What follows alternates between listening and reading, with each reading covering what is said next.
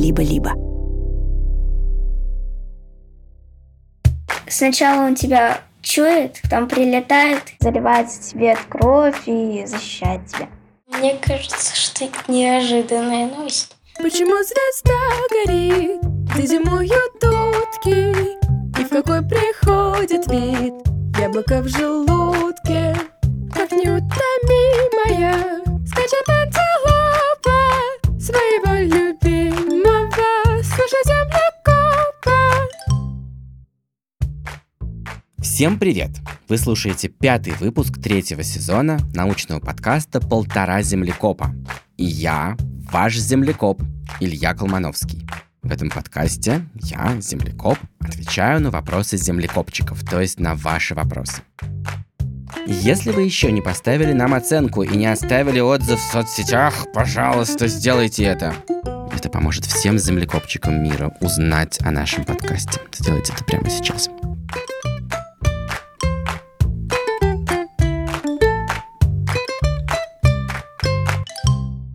В прошлом выпуске я включил вам звуки песни, с которой аборигены США из племени Анейда собирают урожай одного растения. Давайте послушаем эти звуки еще раз. Я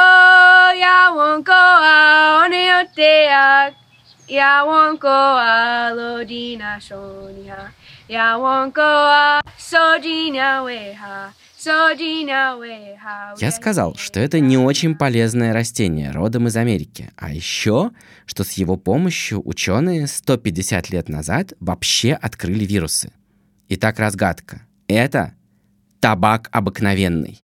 Когда люди сжигают и вдыхают дым табачных листьев, то есть курят сигареты, это и правда чудовищно вредно. И вам, может быть, совсем не жалко табак, если на него напал вирус.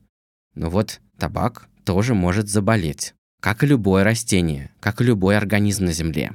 И вот 150 лет назад фермеры в Голландии пожаловались ученым, что листья их табака покрываются каким-то неприятным узором, и растения погибают. Ученые к этому времени уже научились искать бактерий, которыми болеет, например, капуста или, например, виноград. Для этого нужно выжать сок из растения, пропустить его через очень-очень тонкое сито, которое ловит бактерии, и тогда можно будет их вырастить и изучить, и научиться побеждать. Но с табаком это не сработало. Сок, который прошел сквозь сито, все равно продолжал заражать растения. Тогда ученые создали гораздо более тонкое сито с дырочками в 1000 раз меньше, и пропускали через него сок после первого сита. И так им удалось впервые поймать и начать изучать вирус. Этот вирус был назван вирус табачной мозаики. И сегодня ученые до сих пор его очень любят. Они часто растят в лаборатории табак и заражают его этим вирусом, чтобы поделать какие-нибудь эксперименты.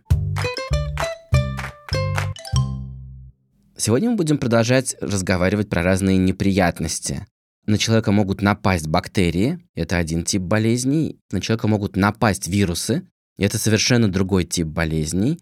А еще на человека нападают всякие кусачие существа, довольно большие, которых мы можем разглядеть глазами. И это тоже целая отдельная беда. Давайте сегодня поговорим про это. Здравствуйте, Илья. Меня зовут Зарина, мне 11 лет. Я из города Новосибирск. У меня возник к вам такой вопрос.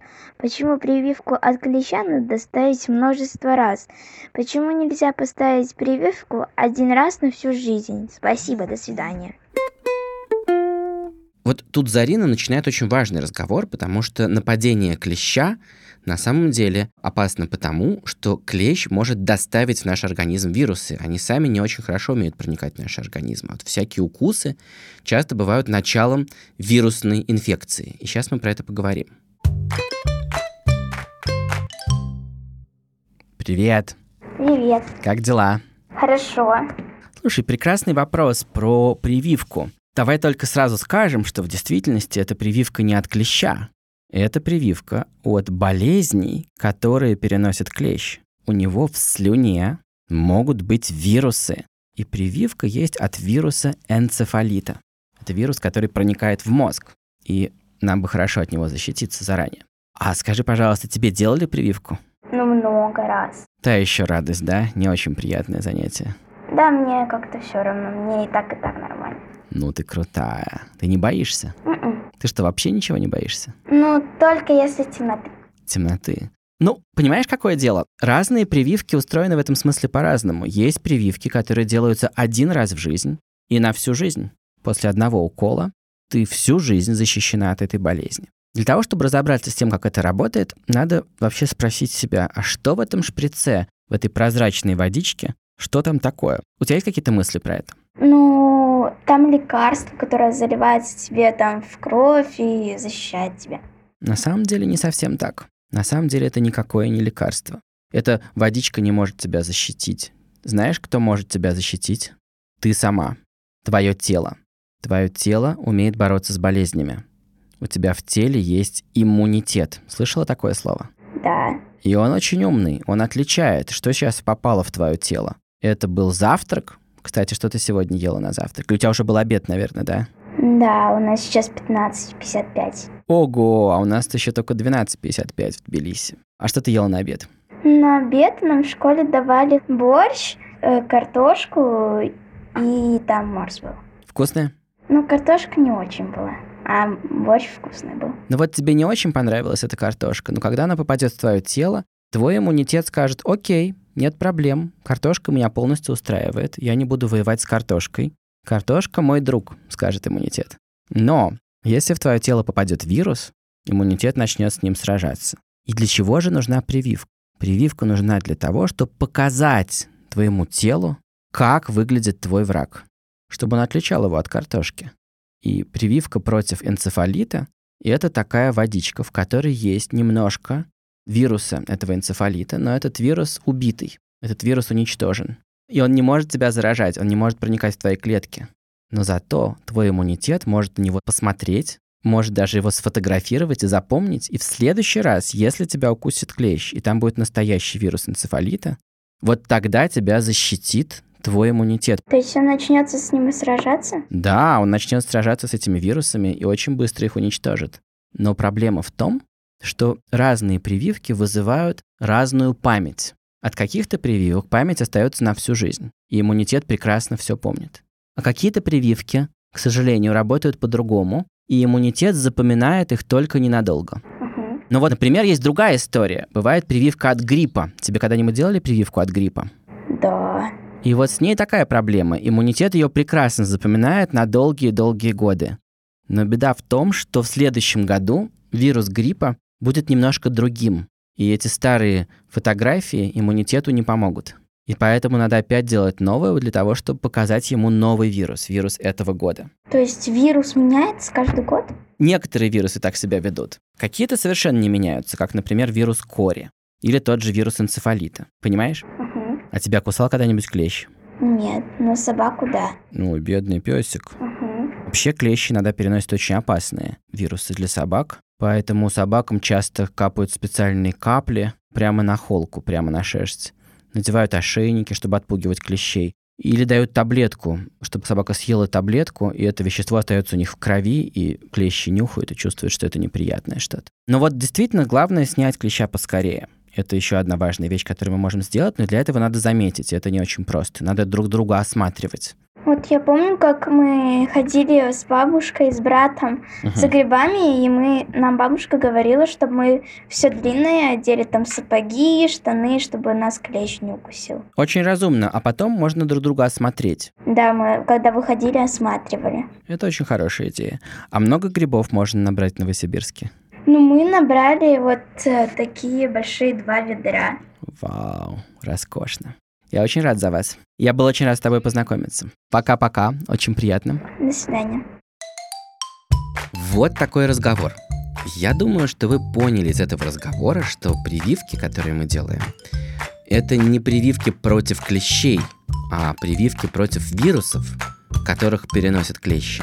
Но вообще это было бы интересной идеей – создать прививку не от вируса, а как-то вот против самого укуса. Об этом наш следующий вопрос. Здравствуйте, Илья Колмановский. Я Егор Грошев, мне 9,5 лет. Я живу в городе Брянск. Почему не придумали прививки от комариных укусов? Спасибо. Итак, прививки обучают наш иммунитет бороться с микробами, которые уже попали внутрь нашего организма. Но как бороться с комаром? Сложно представить себе, что иммунитет такой высунется наружу из Егора, начнет размахивать саблей и рубить на лету всех комаров, которые посмеют приблизиться к его драгоценной коже. Так это явно не сработает. Давайте попробуем вместе подумать.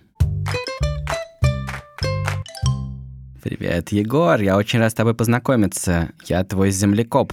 Здравствуйте. Как твои дела? Отлично. Слушай, ты задал прекрасный вопрос. А расскажи, пожалуйста, какие вообще у тебя отношения с комарами? Не люблю их. Ага. Кусали тебя сильно летом? Да. Слушай, у меня к тебе есть просьба. Представь себе, что я прилетел с Марса, и меня никогда не кусали комары, я вообще не знаю, что это такое. Ты можешь мне очень-очень понятно рассказать шаг за шагом, с чего это все начинается, что происходит потом, и почему тебе это не нравится? И кто такие комары? Комар – это такое насекомое, которое сильно кусается. Сначала он тебя чует, потом прилетает и кусает. Ты этого не замечаешь, а потом сильно чешется и выскакивает прыщ. И потом на всю жизнь так? Нет, проходит. Долго? Если не чесать, то недолго. А если чесать, то долго, да? Бедные жители Земли, сказал марсианин. Хорошо, что у нас нет комаров. Да. Хорошо. Еще вопрос. Значит, действительно, очень крутая идея, как бы так сделать прививку. То есть, если я правильно тебя понял, в твоей голове есть вот эта идея, что прививка – это что-то, что может нас защитить, да, от каких-то неприятностей. Да. Например, сделал прививку, а потом комары просто не будут тебя кусать. Ого. А давай поговорим про какие-нибудь другие прививки, потому что марсианин не знает, что такое прививки. Тебе делали какие-нибудь прививки уже? Да. Какие? Столбняк. О, круто. Значит, в почве живут очень опасные бактерии. Они называются кластридии. И если они попадут в открытую рану, то они могут начать хозяйничать в нашем теле, и случится столбняк. Довольно жуткая болезнь. А люди могут сделать прививку заранее, так что... Вот давай теперь подумаем, что получается в результате прививки. Эти бактерии не будут залезать в открытую рану? Мой организм научится с ними сражаться. То есть они будут залезать в открытую рану, да? Но твой организм получил обучение. В момент, когда тебе сделали прививку, твое тело научилось сражаться с этими бактериями и очень быстро их убивать. Верно? Угу. Окей, давай теперь вернемся к комарам. Интересно, как это себе представить? Что комар подлетает... Но тут из твоего организма высовывается такая армия, которая у тебя есть внутри тела. Очень внимательно смотрит на этого комара. Угу. Комар пугается и улетает. Да. По-моему, так не получится. Твое тело можно обучить бороться с теми злодеями, которые проникли внутрь тела. С теми вирусами и бактериями. Но непонятно, как сделать так, чтобы твое тело отпугивало бы этих комаров. Да. Тут может быть другая идея, Егор, давай немножко подумаем. Ведь плохо не когда тебя комар кусает. Комар кусает довольно не больно. Иногда ты даже не замечаешь, что он тебя кусает. Угу. Вся беда начинается потом. Когда начинает чесаться. Да, когда начинает чесаться. То есть твое тело поняло, что комар тебя укусил. И вот ты что начинаешь чесаться. И вот тут надо задать себе вопрос, это хорошо или это плохо, что ты чешешься? Плохо. Вот твое тело считает по-другому. Твое тело считает, что если твою кожу продырявили, то очень полезно почесаться. Есть вот всякие другие паразиты, например, клещи, которые могут тебя укусить так, что ты это совершенно не заметишь, и чесаться не будет. И это очень плохо, что ты не заметил и не оторвал клеща, и не выкинул его. Потому что эти клещи могут переносить вирусы. В случае с комарами все гораздо лучше. Ты чувствуешь, что комар тебя укусил, потому что у него в слюне есть вещества, которые очень хорошо помнят твой иммунитет. Он знает, что этих слюней тут не должно быть. И он тут же заставляет тебя чесаться. Угу. Как ты думаешь, зачем? Почему телу полезно, чтобы ты почесался? Массаж сделать. Ты совершенно прав. А почему твое тело считает, что хорошо сделать массаж в этом месте? Угу. Когда мы делаем массаж, сосуды в этом месте расслабляются, делаются шире, и туда попадает больше крови. Твоя кожа в этом месте краснеет, там, где ты чешешь. Она краснеет, потому что сосуды там стали шире, и туда притекло больше крови. А кровь красная, и мы видим ее сквозь кожу. Угу. Так вот, это очень хорошо, что там теперь больше крови, потому что вместе с кровью в это место пришла твоя армия, пришел твой иммунитет. И он сейчас будет проверять, не занес ли комар какую-нибудь грязь, или, может быть, какой-то вредный микроб, и он будет с ним сражаться. Угу. Поэтому очень полезно чесаться после комариного укуса. Но не слишком много. Если ты будешь бесконечно чесаться, ты там все расцарапаешь, и будет рана, и в эту рану могут попасть микробы уже не от комара, а как-нибудь снаружи. И это уже будет проблема. Хорошо. Спасибо тебе большое. Звони нам еще. До свидания. Пока-пока. Итак, пока что главная защита от комаров – это сетка над кроватью, где спят люди, или репеллент, которым можно себя побрызгать. Но, возможно, ученые, ну или вот вы, когда подрастете, придумаете, как получше защитить человека от комаров. Но для начала нам нужно понять, почему комары так любят людей, как они их находят. Здравствуйте, землекоп, меня зовут Лёва, мне 8 лет, и... я задаюсь вопросом, почему одних людей кусают комары, а других нет. И тут мне надо вам рассказать небольшую историю. Дело в том, что с Лёвой я уже подробно говорил, но для другого выпуска. Тогда я подробно объяснял ему про размер косточек у манго, а на этот вопрос я ответил как-то так. И давай еще обсудим комаров. Ты спрашивал, почему одних людей сильнее кусают комары, других меньше. Ну, не знаю точно. Честно говоря, я не знаю для начала, правда ли это, действительно ли одних кусают больше, а других меньше. И через несколько дней после нашего разговора мне вдруг пишет мама Лёвы по имени Анна и присылает научную статью, из которой становится понятно, что я был совершенно неправ. Ну, конечно, я позвонил Лёве снова, чтобы исправить эту свою ошибку. Давайте послушаем, какой у нас вышел разговор. Кого я вижу? Здравствуйте. Как дела? Нормально. Слушай, важный разговор. Ты знаешь что? Вот мы с тобой поговорили про комаров в прошлый раз. Да. И я повторял, что я не верю ни в какие объяснения, почему какие-то люди для них привлекательнее. Потому что я 100 раз читал. То ли, что дети более привлекательные, потому что у них тоньше кожа. То ли, что женщины. То ли люди с такой группой крови. То ли с сякой. И всякий раз это оказывалось какой-то ерундой. И я в это совершенно перестал верить. Да, помнишь, такой был разговор? Угу. Но тут твоя мама прислала мне новое научное исследование, которые сделали ученые, которые несколько лет изучали, почему комары выбирают каких-то людей. И я решил, что нам надо снова про это поговорить. Угу. У них было очень много людей, и они делали такую вещь. Они надевали им на руку чулок, нейлоновый чулок.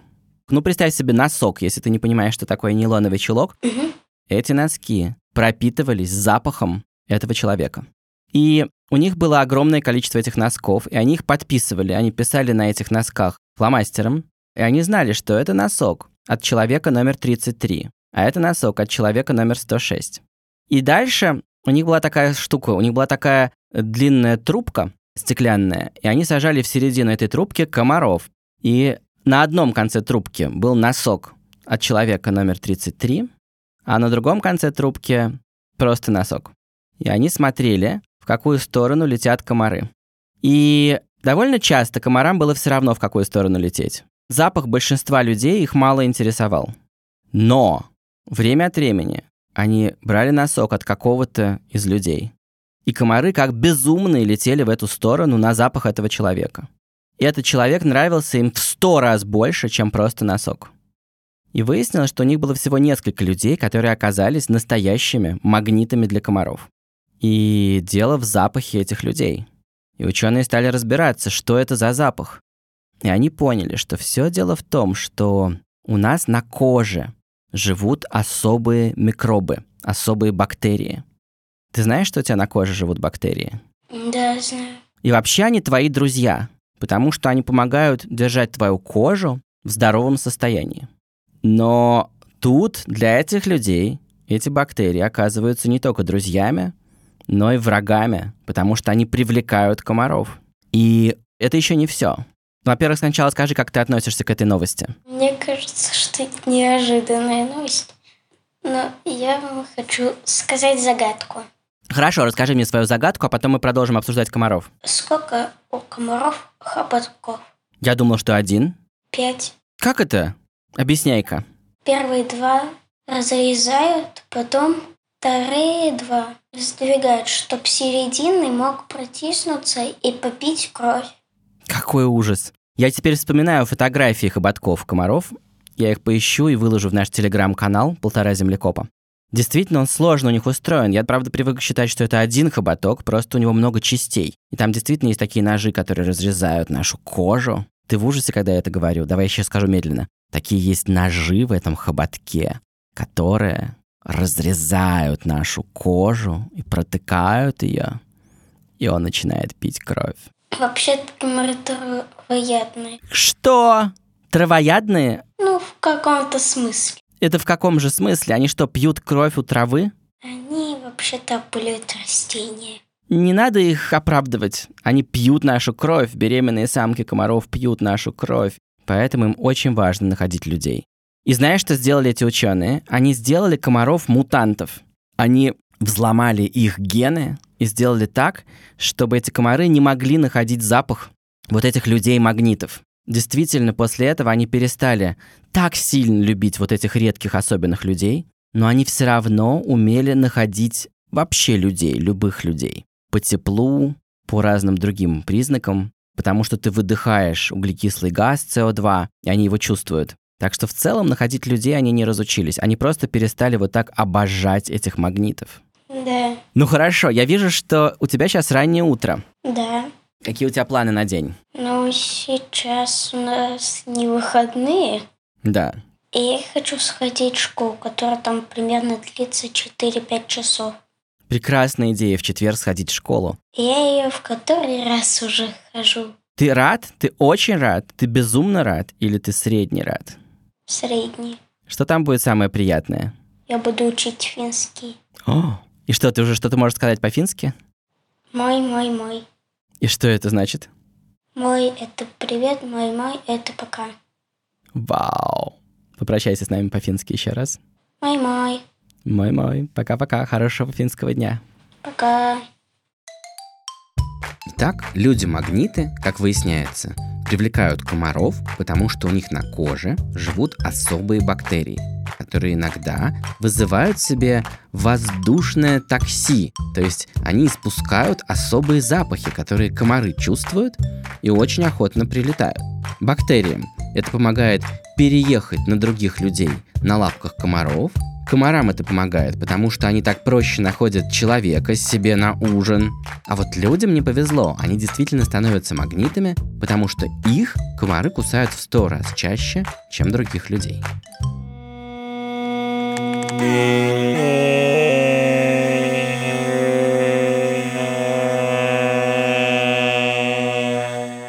Сейчас вы слышите, как один мой знакомый, такой современный художник по имени Робин Мейер, заставляет комаров подпевать нашей человеческой музыке. Он назвал этот арт-проект «Перемирие». Мол, обычно мы воюем с комарами, но на время выставки у нас будет мир, и они будут петь наши песни. На самом деле это было бы невозможно сделать, если бы у комаров не было бы привычки подпевать очень похожим звуком в природе. Вопрос. Кому комары подпевают в природе? Попробуйте угадать, а разгадка будет в следующем выпуске.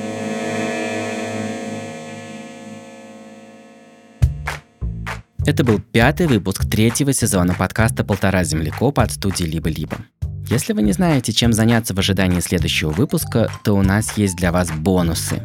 Бонус — это специальные выпуски. Это такие разговоры с землекопчиками, которые не вошли в основные выпуски. Их можно послушать по подписке «Либо-либо плюс». Вы сможете в приложении Apple Podcasts или в специальном закрытом Telegram-канале слушать мои бонусы, а также бонусы к разным подкастам студии «Либо-либо», там бывает масса всего интересного. Но есть и второй способ. Вы можете стать моим патроном. Это от латинского слова, которое в общем означает, что вы меня усыновите. Это можно сделать двумя способами при помощи сервиса Patreon или сервиса Boosty.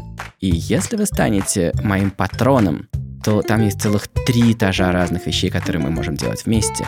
Для первого, самого базового уровня, во-первых, вы будете получать все мои бонусы, а во-вторых, мою вечную благодарность. 2-й и 3-й этажи — это более высокая степень сотрудничества, и можете увидеть это по ссылкам на Patreon и на Boosty, и я очень жду вашей помощи. Большое всем спасибо. Над выпуском работали редакторка Настя Якубовская, продюсерка Настя Медведева, звукорежиссер Паша Цуриков, композитор, который написал музыку для нашей замечательной песенки, это Эдуард Колмановский, слова придумал Александр Колмановский, вокал записала Манюня Волкова, а над аранжировкой работал композитор Алексей Зеленский. И я, ваш землекоп, Илья Колмановский. Пока-пока.